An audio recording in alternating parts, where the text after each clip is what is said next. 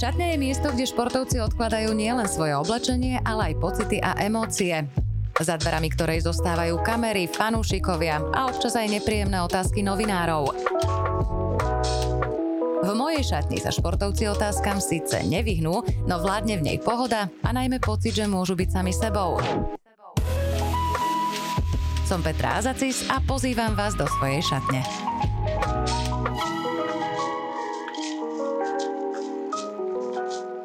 Jazda na bicykli je z roka na rok populárnejšia. Nejde len o otázku ekologického presúvania, ale prináša aj zdravotné benefity a zlepšuje kondíciu. Keď sa však na Slovensku zvrtne reč na cyklistiku, okamžite sa objaví fenomén Peter Sagan, ale aj bratia Veličovci, či dlhoročný prezident Slovenského zväzu cyklistiky Peter Prívera, ktorý prijal pozvanie do mojej šatne. Peťo, vítaj, ahoj. Ahoj, ďakujem za pozvanie. Kedy a čím si ťa získala cyklistika definitívne? Ty si rodák z Čace, ktorá je teda známa nielen množstvom tých cyklistických tráz a výborným terénom na bicykel ako stvoreným. Akú úlohu v tom zohralo prostredie, ktoré teda ťa obklopovalo? V Čaci nebolo veľa možností, aký šport si vybrať. Samozrejme, bol tam fotbal, nejaký možno druholigový hokej alebo treťoligový, ping-pong, dievčenský basketbal bol celkom kvalitný. No a potom bola tam cyklistika, takže nejak chlapci, ktorí sme sa naháňali na bicykli, tak nás to tam nejak dotiahlo k tej cyklistike. No a ja som jediný, čo som pri tom ostal z toho regiónu. Čiže bol to taký prípad, že bicyklom sa presúvame, e, prípadne na tie futbalové tréningy, ale už málo kto na ňom zostane, hej? Až tak nie, mňa až ten fotbal tak nelákal, lebo som inklinoval k tým individuálnym športom a vlastne ešte v zime tým, že na Kisuciach historicky tá zima bola dlhá, vlastne asi pamätáme, bývali ešte prvomajové slalomy a nebol umelý sneh, takže naozaj do maja bol sneh a už v oktobri sme odhadzovali sneh, už bol prvý sneh, takže Vianoce boli vždycky na snehu, dnes už to je viac menej e, výnimka. Takže behával som na bežkách, a popri tom v zime ešte my sme mali niekedy aj mladí chlapci do tých 16 biatlon, ale do 15 sme nebehávali s puškou, ale bola vzduchovka na stajlnici, no a tam sme stajlali, no a tým, že my ako cyklisti sme mali vynikajúcu výkonnosť, takže vždy som mal 5 trestných minút. Už som to chcel aj vynechať, lebo zbytočne som strácal na stajlnici čas, jak nám nabíjali tie diabolky, ale jak sa to volá, do, do vzduchovky. No ale práve, že musíme vystaviť 5 nábojov, takže aj tak sa mi vždycky darilo, ale na tých bežkách e, naozaj to bolo tým, že som aj relatívne bol vysoký, tak e, celkom boli úspechy, no ale tá cyklistika zvíťazila. Už v mladom veku ťa označovali za veľký talent, dokonca ako 19-ročný si dostal ponuku emigrovať, aby teda si sa mohol venovať cyklistike profesionálne. Ty si ju ale neprijal. Prečo vtedy? Tak bolo to mm, v Rakúsku na jednom podujatí, kde som ako naozaj 19-ročný zvíťazil v jednej etape a prišli z holandského týmu a že mi zabezpečia všetko. No ale bol som jednak rodine viazaný, aj na región som bol naviazaný na Kisuce a ja som to považoval, že keď budem dobrý, tak sa presadím aj v tom Československu a môžem povedať, že snáď okrem nejakých finančných týchto to nelutujem. Ono by človek asi stratil úplne kontakt potom. Asi to nie je úplne jednoduché emigrovať, ako si to niekto predstavuje. Ja si to tiež neviem predstaviť. Tak dnes e, možno sa tí mladí pozerajú, že si pripasol možno príležitosť, že by som už niekde možno 20-21 jazdil či Tour de France, Giro Italia alebo podobné podujatia, ktoré sú dnes na výsledne, ale aj vtedy boli. No ale u nás to boli preteky mieru alebo okolo Slovenska Bohémia, ale aj iné podujatia, takže ja si myslím, že som sa rozhodol správne a asi by som nestretol prvú manželku ani druhú manželku. Hej, a nemal by som také úžasné deti.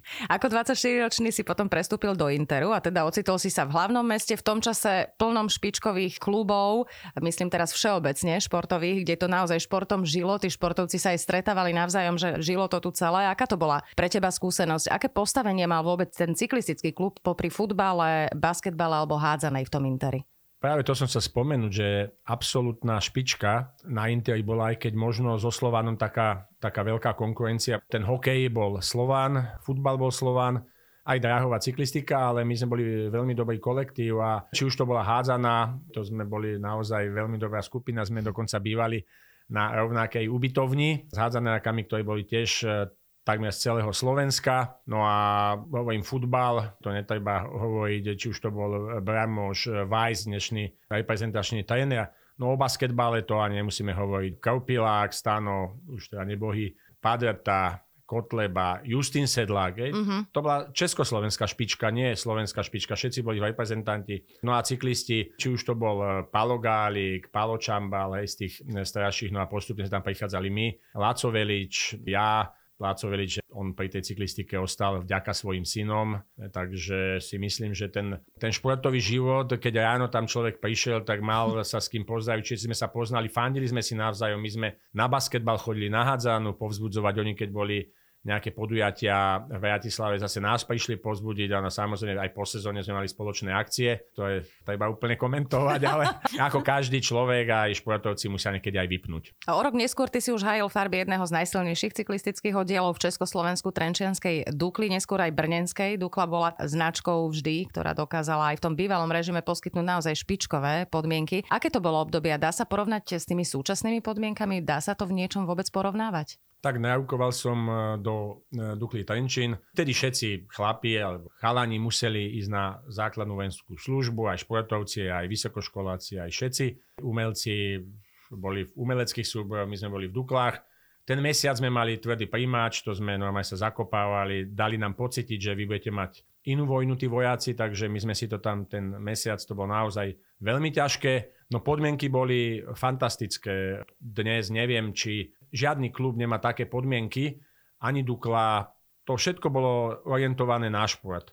A potom, keď sme prišli do Dukly Brno, kde boli tí najlepší, ešte aj lepší cyklisti ako v Dukle Trenčína, či už tam bol Škoda, Sikora, hej, Mišo Klasa, to boli všetko svetové extra triedy, tak s nimi to bolo opäť vynikajúce. No a ja som sa potom vrátil späť do Interu Bratislava. V podstate to, čo aj na začiatku sme sa bavili, Nechcel som svoj život spájať so životom v zahraničí a Česi sú nám síce blízki, sme si bratia, ale nakoniec dnes sú to aj samostatné štáty, takže sa mi to potvrdilo, že som prišiel späť na Slovensko a ja tu aj chcem ostať. Mm-hmm. Na konte máš účasti na pretekoch mieru, VLT, okolo Kuby, Mexika, Ameriky, Grécka, okolo Slovenska, čo je naozaj top podujatie. Boli, bol si teda vo vrcholnej forme a lídrom v Československom pohári, ale potom prišlo obrovské sklamanie. V tej nominácii na olympijské hry v Soule sa tvoje meno jednoducho neobjavilo. Čo to znamenalo? Ten tréner Bartoníček sa vyjadril, že mu nezapadáš do koncepcie. Čo ty mal na mysli? O to viac mi bol ľúto po skončení olympijských hier, kde víťaz bol Ludvík a druhý bol Schmidt. Vtedy ešte bol teda Nemecká spolková republika, alebo aj sme to volali my ľudovo západné Nemecko, s ktorým som mal ten rok asi dva súboje šprinterské a vyhral som ich mm. na nejakých etapách, takže vyzeralo to, že by som tam asi mohol eh, urobiť dobrý výsledok. Prišiel celý pelotón a keďže ja som bol relatívne na tú dobu veľmi rýchly a bol som prekvapený, že že som nebol nominovaný, vlastne mi to deň pred majstrovstvami Československa povedali, že ako jasný líder Československého pohoja, eh, že nebudem nominovaný ani ako náhradník, takže veľmi ma to nemilo prekvapilo a povzbudivé slova, však tým potom ukáže, že ho im neukážem, ja už som mal vtedy 27 rokov a som vedel, že toto je posledná moja olimpijská šanca v najlepšej aj športovej forme, aj ten vek bol ideálny, no ale vtedy to bolo tak v Československu, že boli tie špičkové kluby Ruda Hvezda Plzeň a Dukla Brno no a potom my sme boli ako Inter Bratislava a vlastne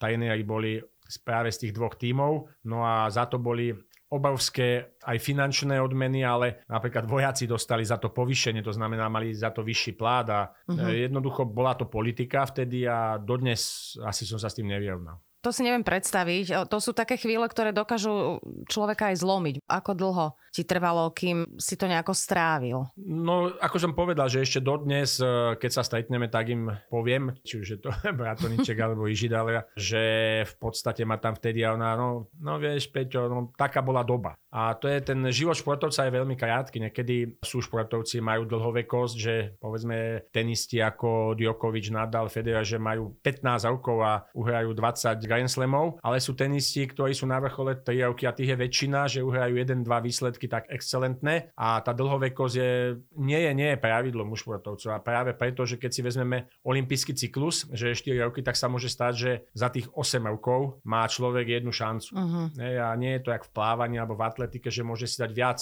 disciplín a takisto je to možno aj v kolektívnych eh, športoch, že jednoducho je tá kvalifikácia keď nevíde, že môže byť aj ten človek v najlepšej eh, kondícii, v najlepšej športovej forme, v najlepšom optimálnom športovom veku a jednoducho nemá okolo seba, alebo sa nenominuje, eh, má ten životopis svoj športový bez olympijského zápisu. Tých úspechov môžem mať, ale predsa by chcel tam mať aj ten uh, olympijský nejaký zápis. Bol toto práve ten moment, keď si si povedal, že končíš uh, s vrcholovou cyklistikou, že sa budeš uberať už potom postupne ďalej nejak inak? Taká malá odmena bola po revolúcii v novembri. Ja som konec novembra, neviem, aby som nekecal 25-26, dostal telefonát od profesionálneho týmu, kde som dostal ponuku, že okamžite mám prísť do Viedne, že potrebujem ma odmerať, potom do Talianska merať bicykel a bol som ako jediný z Československa, ktorý som tú ponuku dostal. Už vtedy bol medzi profesionálmi ešte za socializmu a komunizmu, ako to nazveme, Iži Škoda a Milan Jurečo. Tí uh-huh. dostali výnimku ako výnimoční reprezentanti a práve aj kvôli Olympiáde a ja som vlastne dostal jediný Čechoslovák túto podmienku a tak som sa na dve roky stal profesionálnym cyklistom, kde to bol zase iný level, plne niečo, niečo iné. Aj financie, no ja som mal určite taký ročný plat, a to som nemal žiadny zázračný, že za to by som si v tom období možno bol kúpil tri dvojizbové byty v Bratislave. Hej. Mm-hmm. A Samozrejme, Pragoš proces, ktorý sme museli cestovať do zahraničia, tak nás skasieroval 30%, takže tak to bolo, ale boli sme vďační, že sme mohli ten veľký svet cyklistiky, že som mohol absolvovať naozaj, či už to boli profesionálne majstrovstvá sveta, z okolo Flámska, čo dneska sú klasiky, niektoré keď idem komentovať, tak som ich aj išiel, či poznám, lebo tá trať historicky sa jazdí, uh-huh. čiže to Prajiž, Flámsko, sa jazdí to isté, tie isté kopce sa jazdia, Tour de France, ktoré som absolvoval. Nielen ako, že si ich ide človek výjsť, ale ja som išiel v nejakom podujatí. To je úplne iný, samozrejme pocit, úplne iný level. Ešte si to človek vlastne sám vie nejakým spôsobom predstaviť.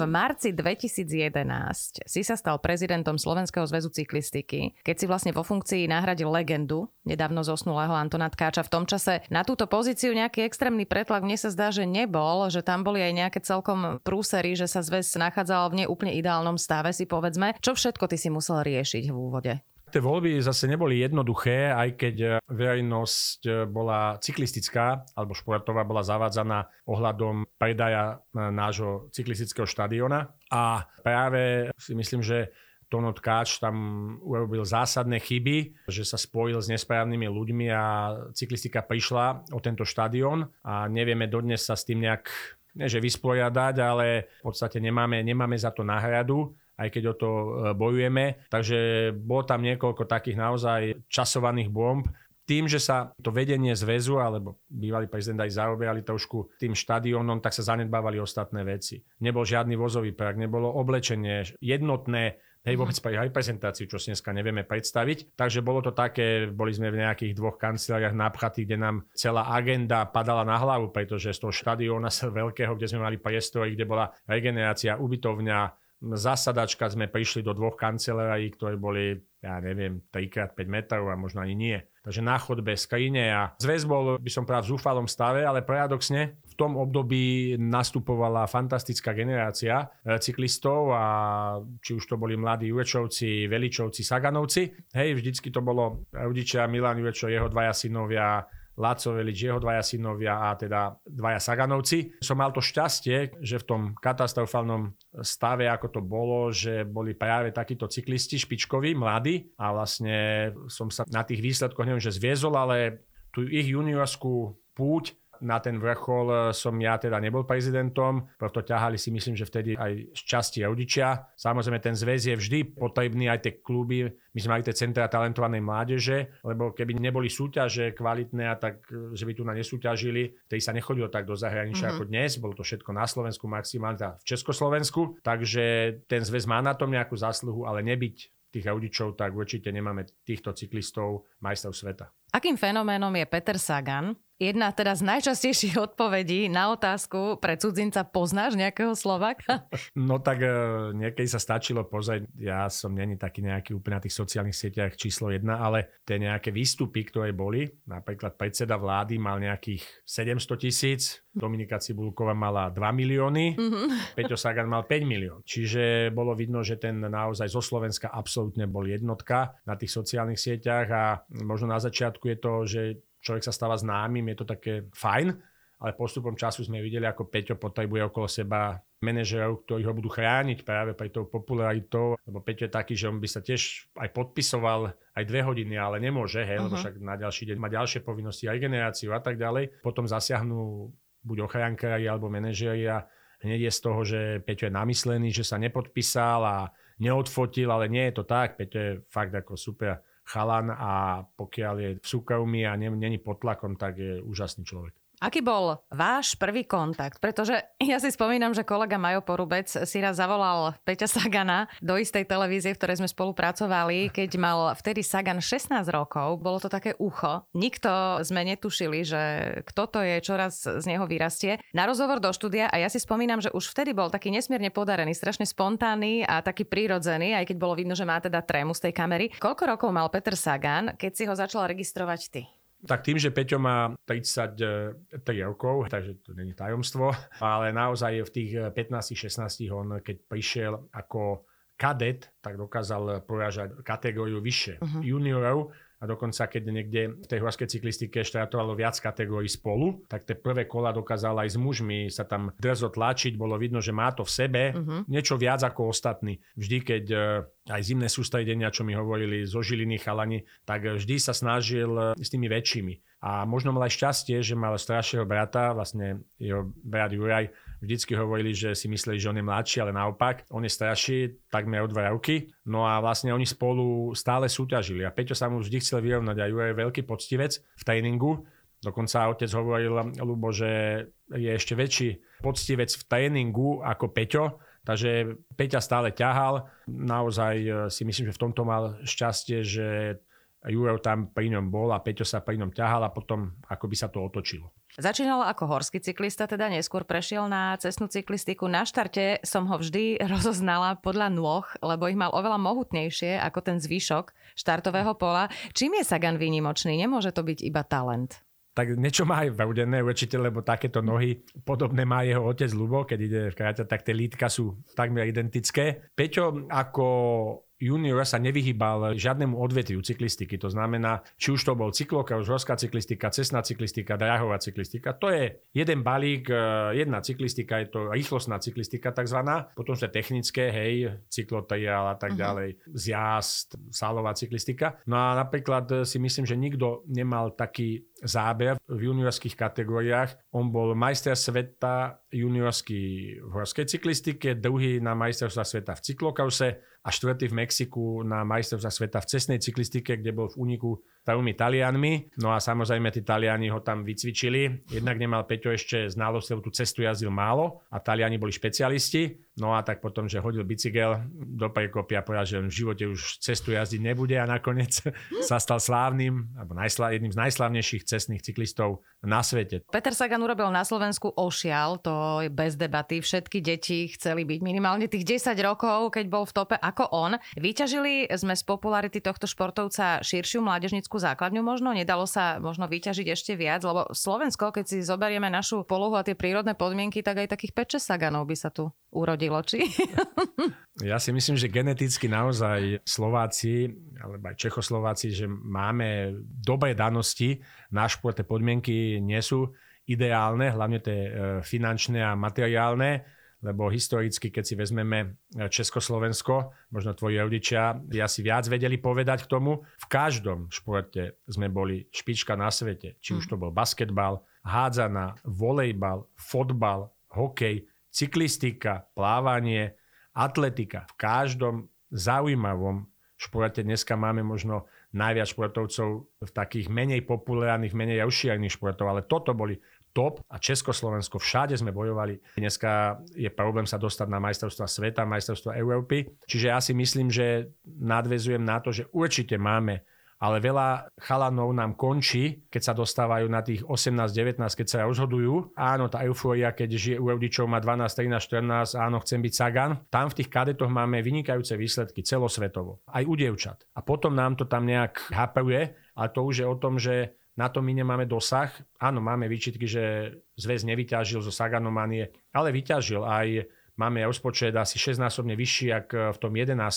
Máme 15 centia talentovanej mládeže, mali sme 5, keď som prišiel. Uh-huh. Takže my sme tú cyklistiku posunuli na celé Slovensko, máme to regionálne rozložené. Vyskočia nám talenty a jedno v akom odvetvi a potom oni idú do klubov a tie kluby, tu už by sa mali mesta, sponzory. Historicky e, každá veľká fabrika na Slovensku mala svoj klub. A potom sme mali v Košiciach Véžet, silný cyklistický klub. Mali sme v Dubnici a tak ďalej. Čiže bolo v Žiline a mali sme 5 veľkých, 6 veľkých klubov, kde bolo 10-12 profesionálnych cyklistov na Slovensku, potom v Čechách ďalší, takže slovenský pohľad alebo československý bol na úrovni svetového podujatia. Hej, takisto všetky ligy mali úplne na tú najvyššiu úroveň. Dneska je samozrejme každý, kto je len trošku talentovaný alebo schopný, tak ide do zahraničia. Uh-huh. Jednak finančne, ale aj podmienky. Takže to isté aj v cyklistike. Teraz sme videli Napríklad to, čo som povedal, že do tých 16-17 máme talenty, ale napríklad Martin Sveček, ktorý v 18 alebo 17 odišiel do Talianska a dneska je v Quickstepe kvázi náš jediný profesionálny cyklista, lebo Peťo je vlastne v Pelconti týme toto presne, čo si opísal, teraz badáme vo všetkých športoch. Že naozaj tie centra mládeže sú, robí sa, máme základňu, rozširuje sa vo veľa športoch a príde presne ten vek 17-18 a tam už sa to láme, tam už sa musia aj, aj rozhodnúť. Áno a vidno to aj na počte e, športovcov na Olympiáde. Mm-hmm. Hej? Neustále nám klesá.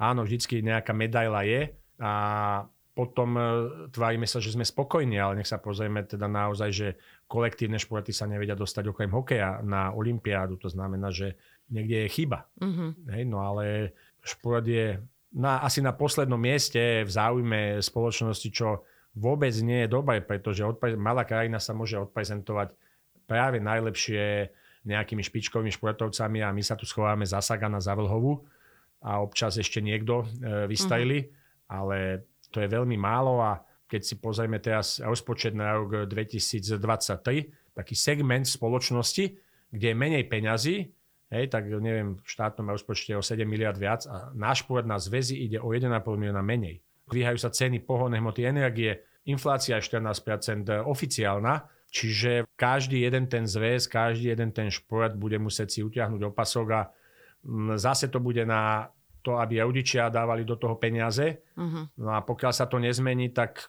jednoducho áno, môžeme mať viac peniazy v zdravotníctve, ale budeme mať aj viacej pacientov, pretože tie deti, ktoré sa nebudú hýbať, budú jednoducho pacienti, budú alergici, budú obezní, samozrejme do toho pôjdu psychické problémy, takže si myslím, že e, by ten štát mal naozaj sa nad tým zamyslieť a nielen tí, ktorí chodia štrajkovať, samozrejme zaslúžia si viac peniazy, všetci si zaslúžia, aj predavačka, v obchode si zaslúžia aj železničera, ale ne, nechcem ísť do politiky, ale ten šport mi, tým, že sme na okraji toho záujmu, tak uh, naozaj tam by ten štát mal pridať a ja neviem, že zdvojnásobiť tie rozpočty, ale postupne aspoň to brať do úvahy tú infláciu, aby tie decka, aby to nebolo odkazané iba na tých rodičov, lebo aj mm. oni budú mať zvýšené náklady hej, na bežný život a potom neostane na to, aby to detsko mohlo športovať, lebo mm. vieme, že keď chce dieťa športovať, musí ten rodič do toho dávať nejaké peniaze to je jasné. A ešte keď máš dieťa basketbalistu, že teda hala a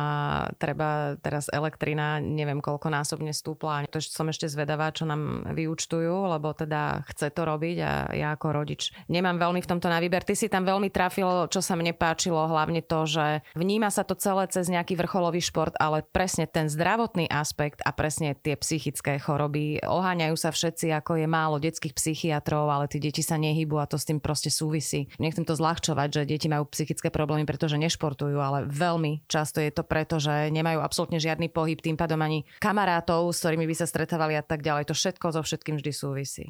Určite s tým súhlasím, lebo iné je ako keď budú už len vonku sedieť, nemusia naháňať tú loptu, alebo, alebo sa kúpať, alebo v jazere, alebo niekde, alebo badminton hrať, hej, to bolo už každodenná záležitosť na každom sídlisku, na každej ulici. No ale keď pozria do počítača, tak logicky ten jeho svet není reálny, ale je virtuálny a z toho vznikajú ich požiadavky a naozaj z toho môžu aj tie psychické problémy, ale ten šport je všeobecne asi najlepší liek, ale nielen pre deti, aj pre dospelých. Každý človek, ktorý je vyťažený a chce sa udržať v kondícii, musí sa hýbať.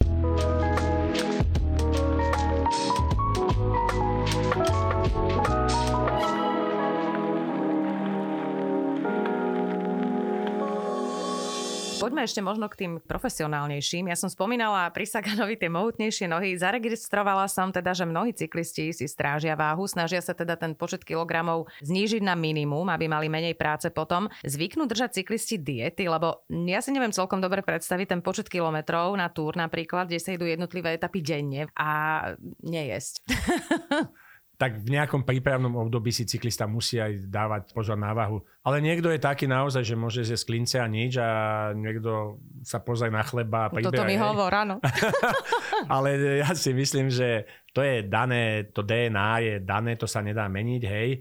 Ale môže sa to posúvať a tak tí, ktorí majú sklony, tak naozaj na začiatku sezóny trošičku si musia dávať pozor na tú váhu, ale počas podujatia tam hlavne tej vrcholovej cyklistike, tam už e, ten príjem tých kalórií, ale vôbec toho aj vitamíny, minerály, ale všetko musí byť vyvážený e, výdaj príjem, tam sa nedá, lebo to by sa spočítalo. Ono niekedy jednu etapu ten cyklista zabudne doplňať v tom momente alebo nejaké aj psychické e, vypetie, že nemyslí na to doplňať a hlavne tí mladí a potom vidíme, že dva dní ide na tom Tour de France excelentne a ďalší deň má stratu 20 minút. A nie je to len o výkone, ale je to možno aj o tom, že zabudol doplňať to, čo mal a potom sa to nedá len tak rýchle dobehnúť. Jednoducho tých 21 etáp, to je taká skladačka, že tí víťazi bez jedinej chyby, a nielen v cyklistike, že chyba taktická, chyba nejaká, ale technická, že spadne, alebo defekty, ale je to aj to, že presne každý deň ten, e, či už to jedlo, no celá tá regenerácia, veď na to sú celé týmy, e, na taký 8-členný tím, čo cyklistov, hej, možno je 30-40 ľudí okolo, ktorí sa starajú o všetko. Už dneska niekedy sa jedlo v reštauráciách bežne. Potom už e, do hotela si dávali svojho kuchára a svoje produkty. Vlastne niekde aj taká špinavá taktika, boli podozajnia, že niekto dal nejaký doping, nejaké nedovolené látky do jedla. Hej, a potom v podstate na dopingovej skúške ten človek ani nevedel, odkiaľ to má. Boli takéto prípady a vlastne dnes chodia s tými najlepšími tými, pre Peťo Sagan, síce zrovna on mal, keď mal buevu, hej, kuchyne, alebo teda spotrebiče, tak eh, mali kamión, kde sa im vraj jedlo, top potraviny. To je to tá skladačka, že jeden deň, keď vypadne, už nemôže ísť na celkové, alebo sa môže stať, že nedojde ani do cieľa v limite. No, cyklistika, tá heroická záťaž s ňou spojená sa tiež spája s tými dopingovými aferami, ako si ty vlastne nadhodil, že všeli, ako sa to dá prepašovať, už teraz je to samozrejme prísnejšie. E, ako si ty vnímal priznanie jednej z legend tohto športu, Lensa Armstronga, a ako táto kauza ovplyvnila ďalší vývoj svetovej cyklistiky? Je pravda, že tí komisári e, ťa môžu navštíviť e, v prípade, ak si profesionál kdekoľvek aj mimo súťažného obdobia a musíš poskytnúť poskytnúť vzorky? Dnes e, systém Adams je e, taký, že každý športovec, ktorý je v tom systéme a musí byť ten vrcholový športovec, tak každý deň vypisuje, kde bude. To znamená, hej, že aj počas majstrovstiev sveta, kde sa býva, a to sú v noci o 3. o 4. sme mali takmer na každých majstrovstvách sveta prepadovku. To hej? vážne? Áno, prídu, zabuchajú na číslo izby. 365 dní musí človek oznámiť, kde bude napríklad ide k susedovi, nemusí to oznámiť, hej, Aha. ale mu zavolajú a musí napríklad do hodiny e, byť tam, kde je nahlásený ten deň. No a potom ešte boli biologické pasy. V podstate tam nešlo o to chytiť ho s nejakou látkou, ale 4 krát do roka namerali hodnoty. A keď tie hodnoty sa líšili, nedá sa to prirodzenou cestou, že sa vám zvýšia teraz pre, pre jednoducho, hej, červené krvinky výrazne v nejakom období, nedá sa to ani vysokohorskou prípravou, jasné ano. je, že to je hm. nedovolený krvný doping, no tak vlastne jednoducho vás potrestajú a nemusia vám nič nájsť. To sú tie biologické pasy. E, sú dve takéto veci, ale od tých sa tak ustupuje už, ale tie dopingové kontroly, ja neviem, Peťo mával okolo 28 30 dopingových kontrol. A naozaj niektoré sú prepadovky. V noci prídu? V noci. A to si predstavte, že napríklad keď e, nejakého slávneho športovca niekde nachytajú, keďže on musel nahlásiť, kde bude, tak opäť napríklad z tej agentúry niekto môže dať tip nejakému novinárovi, hej, že ten ide niekde s nejakou priateľkou niekde na výlet a mm-hmm. on to síce musí oznámiť, ale naozaj v cyklistike je najviac, najviac kontrol práve vďaka tom, tým dopingovým mafiám okolo Armstronga. Ja si myslím, že v tom období, keď ten šport tak vyletel, aj tá popularita, že neviem, že to bol štandard, ale robilo to veľa cyklistov a Ja som tiež tak niekedy hovoril napríklad na okolo Švajčiarska, v tom roku 90 a 91 som to išiel dvakrát a Peťo Sagan tam myslím, že je rekordér v počte výťazných etap, uh-huh. ja nie. a, ale priznal sa víťaz, tretí, piaty, že dopovali. Potom bola taká lavína, že sa začali, ako by sa svedomie ozvalo, čo bolo čudné, ale po 20 rokoch si očisťovať svedomie. Tak si on, tak ja som nebol vlastne v tej etape 15, možno som bol 5, možno som bol tretí, neviem. Uh-huh. A z tohto pohľadu mi to pripadalo možno aj ako, keďže sme profesionáli, to je zamestnanie. Nielen podvod morálny, hej, že dopovali, ale aj finančný. Jasné. Hej, lebo vlastne tie prize money 15 má 100 švajčiarských frankov a 5 má 3000 uh-huh. Mhm. alebo 2000, hej? čiže tom období, takže aj tak je to, toto ale zatiaľ nikto nejak nevyhodnotil. Myslím, že Armstrong mal nejaký, nejaký sponzor, ich chceli od neho späť peniaze, lebo že pošpinili ich meno dopingom, ale napríklad to, že mu vzali tituly Tour de France, tie víťazstva, tak ja som sa s tým nestotožnil, lebo ten, čo bol tretí, sa priznal, ten, čo bol piatý a im tie miesta nechali. No a teraz vlastne tých, myslím, že 7 ročníkov je bez víťaza. Máme vlastne 105 ročníkov Tour de France, ale máme iba 98. Jasné, to je presne to, čo hovorím, že všetko so všetkým vždy súvisí, že potom sa to niekde odrazí. E, nedám ešte nespomenúť si na tú situáciu, keď bol Peter Sagan diskvalifikovaný na pretekoch, kde mohol prepísať históriu vtedy na Tour de France s Markom Cavendishom, ktorého ja tu takto verejne, ja ho neznášam. Pamätám si, že som sa asi prvýkrát v kariére nechala uniesť tak, že sme polemizovali pri mojej reportáži s vedúcim vydania, či tam nie je príliš veľa mojich subjektívnych pocitov a názorov, ale stála som si vtedy za každým slovom, že takto to cítim. Aj e, keby by som sa mala zhovadiť, teda bolo mi to jedno. Ako hodnotíš túto situáciu ty? Ty si bol vtedy, myslím, hosťom témy dňa, ktorá sa celá venovala tejto kolízii s Cavendishom. Tak ja som jednoznačne ako bývalý cyklista šprinter, ktorý som týchto dojazdov zažil veľmi veľa.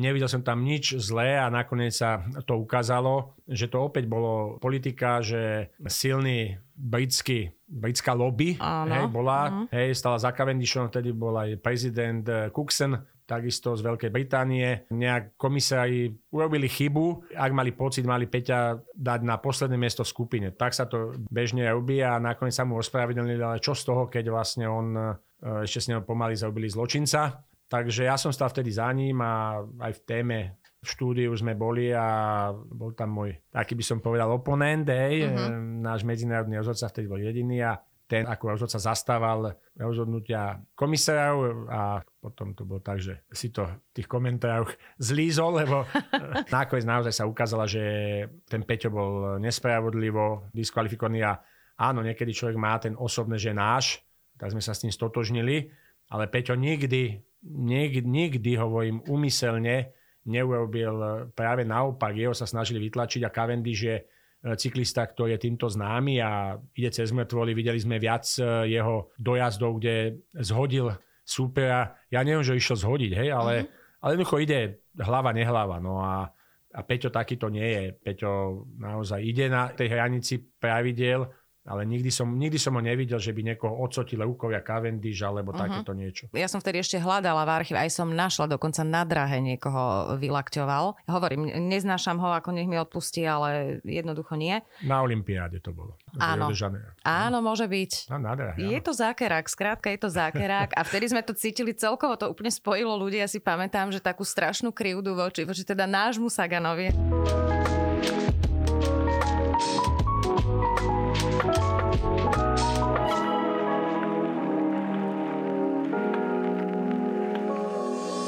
Akými najväčšími problémami zápasí možno súčasná slovenská cyklistika? Ak teda dáme nabok tie financie a tieto veci, čo sme spomínali, lebo to, s týmto má problém momentálne každý šport. Tak sme sa stabilizovali, čo sa týka vozového parku, oblečenia, financie sú také, aké sú, s tým my musíme samozrejme pracovať. Náš e, najväčší problém je infraštruktúra. To znamená, ako na začiatku sme spomínali, Prišli sme o tento štádion, ktorý aj tak by už nevyhovoval, ale bol by sa dal možno prestavať. V tej najväčšej Peťovej sláve asi by to finančne boli by sme vyriešili, ale išli sme možno ďalej, možno to sa zdalo na Slovensko nejaký megalománsky projekt, ale vytvorili sme projekt Národného cyklistického centra, kde práve všetky tieto naše odvetvia okrem zjazdu by sa boli mohli stretnúť a bolo by to vlastne úplne úžasné, jednak by tam bol velodrom, BMX Racing, BMX Freestyle, cyklotrial, cyklokausový okruh, horská dráha, cestný okruh. Všetko sme to mali naplánované a za relatívne málo peňazí, ubytovanie, regenerácia, diagnostika. Keď sme prišli na Svetové centrum do Aiglu, tak povedali, že, že toto ešte niekoho na svete nenapadlo lebo sa dajú využiť prenosné tribúny, časomiera jedna, ubytovanie, lebo dráha sa jazdí dneska v hale viac menej v zime. Uh-huh. Hej, teraz sú momentálne prebiehajú majstrovstva Európy. A v lete na tie letné zase športy Samozrejme, pre verejnosť využitie. V podstate sme presvedčili vládu, nebolo to niekoľko sedení, schválili nám 29 miliónov, urobili sme projekt, ktorý bol schválený aj v Bruseli. Bohužiaľ po voľbách vznikla nejaká taká atmosféra, že je to megalomanské, že snáď čo by to Slovensku bolo a ja sa nemusím za to ani hambiť, ale povedať meno, alebo meno, alebo som funkciu, pán štátny tajomník si to dal za svoju úlohu, že to zlikviduje, lebo si myslí, že tie peniaze použije niekde inde, ale bohužiaľ tie peniaze nešli na šport, pretože to boli financie z ministerstva financí, takže sa to vrátilo na financie a tam ten rozpočet to zomelie jednoducho, hej. Uh-huh, to, uh-huh. No, takže šport prišiel, nielen cyklistika, my sme mali aj dohodu už napríklad so Šermom, tým, že cyklistická hala je najväčšia hala, keď sú futbalové štádiony prekryté. Rozmerovo. Rozmerovo. Uh-huh. Čiže všade na svete sa tam hrávajú svetové šampionáty alebo reprezentačné zápasy, volejbal, hádzana, tenis, samozrejme gymnastika, ak som sa že tam vojde nejakých tých 28 planší na čo uh-huh. je potajemné na to. Čiže všetky športy a tým, že ten velodrom má tie šikmé steny, uh-huh. tak je tam strašne veľa priestorov, to je veľa šatní, hej, veľa takých, že tie športy by tam mohli mať svoje také koje, kde by si mohli odkladať tie materiály. No, vynimočný projekt bol stopnutý, potom, keď som sedel s predsedom vlády, tak eh, povedal, že vlastne, že to je pozastavené a že keď sa bude budovať infraštruktúra športová, keď budú dobré časy, Uh-huh. Takže sa k tomu vrátime. Tak ja verím, že... To bude kedy? Tie no, dobré časy. Ja verím v to, že jednoducho teraz som bol zvolený týždeň dozadu na ďalších 5 rokov za prezidenta SZC a už som si dal, lebo naozaj zväz je stabilizovaný a máme talenty a to, čo bude ako, že čakáme na ďalší nejaký nejakých dvoch, troch cyklistov, ktorí budú svetoznámi. Takže pokúsiť sa dostávať, znovu oživiť to Národné centrum Takže verím, že sa na to nájdu financie, je fond na podporu športu, tak uvidíme. Tento rok Petra Sagana čakajú augustové majstrovstva sveta a on by chcel završiť tú kariéru, myslím, na Olympiáde v Paríži. Mám správne informácie? Áno, aj nie. ktorá je správna, ktorá je správna? Oni sú správne všetky, ale tak je to trošku iný otieň. Áno, majstrovstvá sveta sú v Glasgow, kde by to mohlo byť opäť je nájazd, aj to mestský okruh, kde to bude technické. Peťo by tam mohol opäť bojovať o titul majstra sveta, čo by bol už ten rekord, hej, aj keď má tri po sebe tituly, ale sú ďalší dvaja cyklisti, ktorí majú tri tituly majstra sveta. Ten štvrtý titul by ho opäť katapultoval ešte naozaj na ten najvyšší level, čo týka e, titulov majstra sveta. No ale Peťo vyhlásil, že by chcel e, tohto roku ukončiť tú veľkú cyklistickú cestnú uh-huh. profesionálnu kariéru. To znamená, že už by nejazdil podujatia typu Tour de France, Giro Italia, Paríže, Ube a tak ďalej. A vlastne teda ja aj dúfam, že zatiaľ predbežne sme dohodnutí, že v septembri eh, by mohol ukončiť tie etapové podujatia práve na pretekoch okolo Slovenska, hej, kde už pred dvoma rokmi zvíťazil. Takže to okolo Slovenska mm, by bolo možno pred domácimi divákmi, že by sa takto rozlúčil etapov, uh-huh. etapové podujatia. No a potom chce jazdiť už iba také jednoduchšie preteky a sústrediť sa na tú horskú cyklistiku, kde by chcel teda štartovať na Olympiáde, kde si myslím, že naozaj tá šanca na tú medailu je väčšia ako na tej ceste, lebo na ceste ten jeho podporený tým nikdy nebude taký, ako majú Francúzi, Taliani, Holandiania, Belgičania a naozaj Peťov ten športový životopis a životopis jeho výsledkov je úžasný. Uh-huh. Uh, myslím, že absolútny rekord má 350 umiestnení do 10. miesta. Myslím, že druhý v poradí má nejakých len 199 alebo koľko. A chyba mu tam olimpijská medaila. Uh-huh. To by bolo taký, myslím, že ešte za jedno podujatie som už zabudol, Milano Sanremo klasika, uh-huh. kde už bol dvakrát druhý, dvakrát štvrtý, vždy mu to nejak medzi prsty ušlo a Taliansko naozaj on, on má veľmi rád a teda tam začínal tú veľkú cyklistiku, takže chcel by to určite vyhrať, ale tá Olympiáda v Paríži to by bol taký jeho asi Čerešnička. Taká, čerešnička, tá medaila, teraz je také rôzne e, ďalšie odvetvia cyklistiky vznikajú, ako je ten gravel, kde išiel majstrovstva sveta, tam bol 14. Potom sú e-bajky, uh-huh. to sú elektrobicykle, kde samozrejme ten motorček pomáha, ale pomáha každému. Uh-huh. Takže opäť je to taká, bola výzva Takisto bol na majstrovstvách sveta, myslím, že 16. miesto, takže možno takýmito vecami sa bude zabávať. Boli otázky, že či sa nestane športovým riaditeľom. Ja si myslím, že bude chvíľku chcieť mať kľúd od takej veľkej cyklistiky. Mm-hmm. Môžem predstaviť, že by sedel v aute zase 21 dní na Tour de France a e, 5-6 hodín v aute, potom okolo toho bude si chcieť asi urobiť takú zábavu. A to Peťo myslím, že miluje keď sa môže cyklistikou zabávať. No na záver uh, musím sa opýtať na to, na tvojho syna, pretože on má vážne nakročené k tomu, aby raz bol slovenskou tenisovou jednotkou. Je to obrovský talent Benjamin. Prečo sa on neposadil na bicykel? Či ty si nechcel, či on nechcel, lebo ono je to samozrejme veľmi ťažké pre to dieťa, ak robí šport svojich rodičov, v ktorom boli dobrí a teraz tie tlaky sú na nich už od malička. Ale posadil sa, bicyklovali sme sa, samozrejme bicykle mal, cestný, horský, všetko. Ale ho to nudilo a dokonca niekedy ma aj tak potopil zo krát, keď bol vyhlásený či už talentom alebo junior Meuka, tak samozrejme všetci moderátori mu dajú otázku, tak povedal, že, že ho cyklistika nudí. Ej, no tak... Výborne. No tak asi tak a naozaj teraz ako 18-ročného povolali do Davis Cupového týmu, tak uh-huh. pevne verím, že samozrejme ja som odborník na tenis, ale že tí odborníci, ktorí sú, tak ho pasujú za veľký talent a teda, že ak vydrží pri tom, tak má v tom jasno nielen by len slovenská jednotka, samozrejme chce byť aj svetová, ale kto by športovec, ktorý nemá vysoké ciele, tak e, či hokejista chce byť, áno, prvá cesta dostať sa do NHL, ale ďalšia byť buď najlepším strelcom, alebo mať áno. nejaké tie štatistiky. Každý športovec, keď je mladý a potom samozrejme možnosti sú niekde, a dopadne to vždycky nejak. Takže samozrejme ako otec som pyšný, držím mu palce. Má e, rozhodne dobrý základ.